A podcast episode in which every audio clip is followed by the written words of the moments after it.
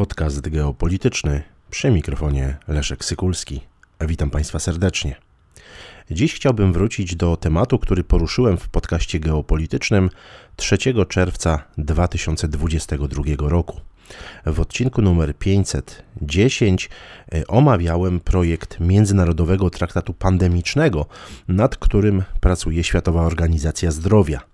E, temat ten w roku 2022 wydawał się dla wielu środowisk tematem egzotycznym, ponieważ media głównego nurtu nadawały ton e, i właściwie prześcigały się w proukraińskiej postawie i emocjonowały się wojną na Ukrainie, prześcigając się E, również w nazywaniu tego konfliktu wojną pełnoskalową, a jak wiemy doskonale już z perspektywy czasu rację mieli ci, którzy uważali, że to nie jest żadna wojna pełnoskalowa i że ten konflikt prędzej czy później e, będzie zmarginalizowany, a znacznie poważniejsze sprawy e, odbywają się, odbywają się daleko, daleko od Ukrainy. I tak jest właśnie z Międzynarodowym Traktatem Pandemicznym. Dziś poruszam ten temat, ponieważ docierają do nas nowe, bardzo niepokojące informacje.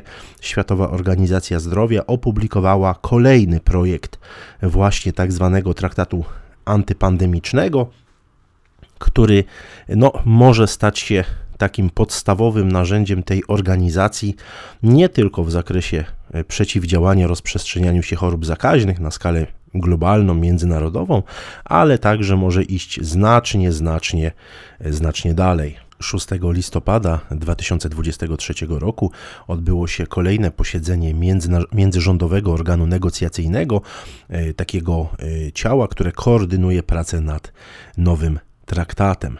E, I tutaj warto zauważyć e, i podkreślić te poprawki, te nowe poprawki, które e, zostały wprowadzone, a między innymi dodano definicję strony, która, która może być właśnie sygnatariuszem tego traktatu i co bardzo interesujące, co bardzo ciekawe, może być nią nie tylko państwo, ale także e, na przykład regionalna organizacja e, gospodarcza. To ewidentne odejście od e, takiej zasady, że podstawowym, podstawowym podmiotem stosunków międzynarodowych jest, jest państwo. Tutaj mówi się wprost, że także regionalna organizacja integracji gospodarczej, jak to określono, może stać się właśnie takim sygnatariuszem tego tego traktatu.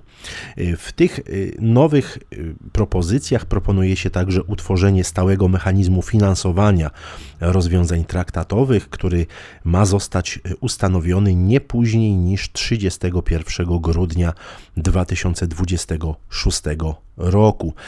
Fundusze na ten mechanizm mają pochodzić m.in.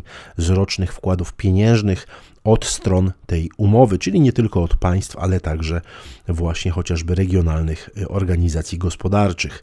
Y, zrezygnowano z traktatowego wymogu utworzenia kilku gremiów eksper eksperckich, które miałyby wspierać pracę delegacji państw członkowskich. Tutaj mówi się o tym, że konferencja stron może ustanowić dowolne organy pomocnicze, jeśli uzna to za konieczne te dotychczasowe prace nad y, tym traktatem, o których jeszcze mówiłem w zeszłym roku, wywoływały bardzo ożywione dyskusje, które przede wszystkim dotyczyły propozycji przyznania Światowej Organizacji Zdrowia y, takiej kluczowej, centralnej roli, jeśli chodzi o globalne zarządzanie zdrowiem, jak to się, jak to się określa, przy oczywiście mm, permanentnym ograniczaniu kompetencji państw członkowskich w tym zakresie.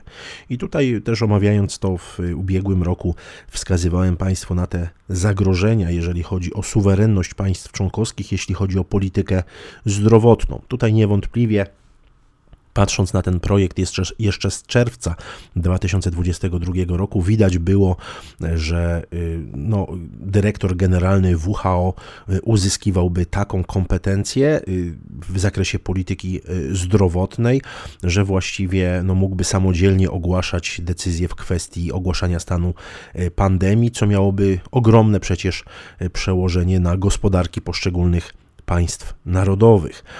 Wątpli tych wątpliwości zresztą było znacznie, znacznie więcej, chociażby mm, dotyczyło to przepisów zgodnie z którymi państwa sygnatariusze traktatu mieliby się zobowiązywać do zwalczania dezinformacji, tak zwanych fake newsów, fałszywych informacji związanych z rozprzestrzenianiem się chorób zakaźnych. No, biorąc pod uwagę, biorąc pod uwagę tutaj te doświadczenia, jeśli chodzi o wprowadzoną przez WHO mm, pandemię COVID-19, no to widać, że te, tego typu propozycje wzbudzały ogromne obawy i to obawy uzasadnione z punktu widzenia podstawowych praw i wolności obywatelskich, chociażby takich jak wolność słowa, wolność zrzeszania się, wolność zgromadzeń itd., e, itd. Mm, przede wszystkim jeśli chodzi oczywiście o wolność słowa, mm, ponieważ te przepisy proponowane zresztą w ubiegłym roku przez WHO były bardzo niejasne w tym zakresie, no i oczywiście stwarzały potencjalne e, pole do ogromnych, do ogromnych nadużyć. Mm, te wszystkie kwestie, które obserwowaliśmy zarówno w ubiegłym roku, jak i teraz, przy, obecnej, przy obecnym posiedzeniu właśnie tego międzynarodowego organu negocjacyjnego, tak, tak jak powiedziałem, jego, jego spotkanie mm, rozpoczęło się 6 e, listopada, a zakończyło się e, dzisiaj, 10 e, listopada, wskazuje na jeszcze większe mm, jeszcze groźniejsze perspektywy ograniczania suwerenności państw narodowych, a to wszystko także warto połączyć chociażby z tym, co się dzieje mm, w Parlamencie Europejskim, czy w ogóle w Komisji Europejskiej.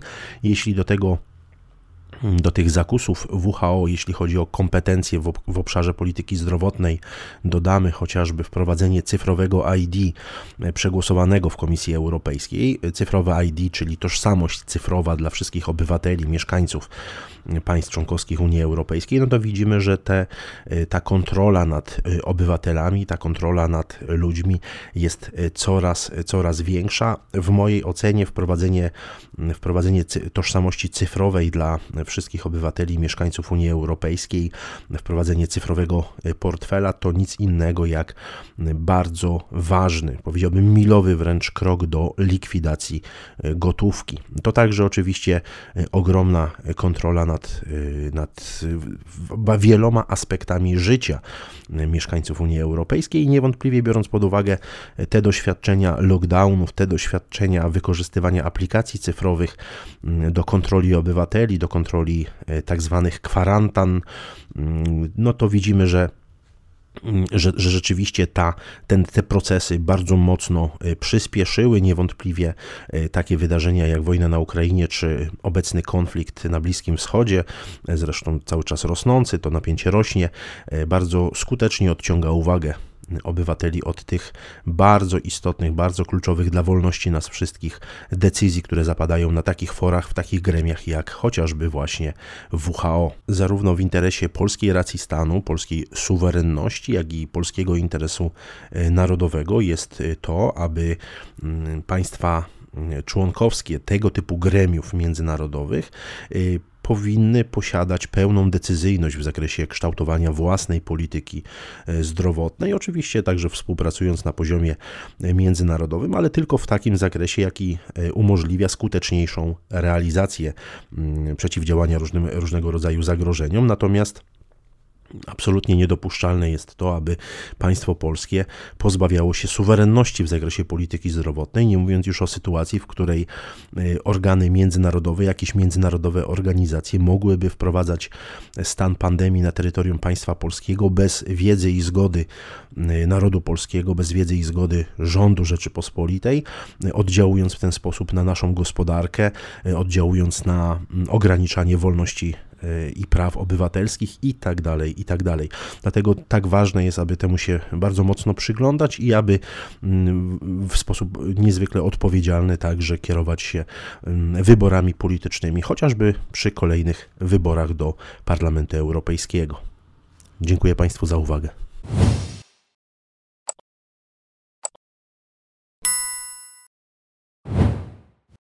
Szanowni Państwo, zapraszam Państwa serdecznie do odwiedzenia księgarni geopolitycznej, gdzie w sprzedaży jest już drugie wydanie mojej książki zatytułowanej Geopolityka a bezpieczeństwo Polski. To książka, która w sposób przystępny pokazuje genezę najważniejszych koncepcji geopolitycznych, które kształtowały polską myśl geopolityczną, polską politykę zagraniczną i rzuca nieco więcej światła na otoczenie międzynarodowe Rzeczypospolitej współcześnie. Zakupy w księgarni geopolitycznej to także forma wsparcia dla podcastu geopolitycznego. Zapraszam serdecznie na geopolityka.info.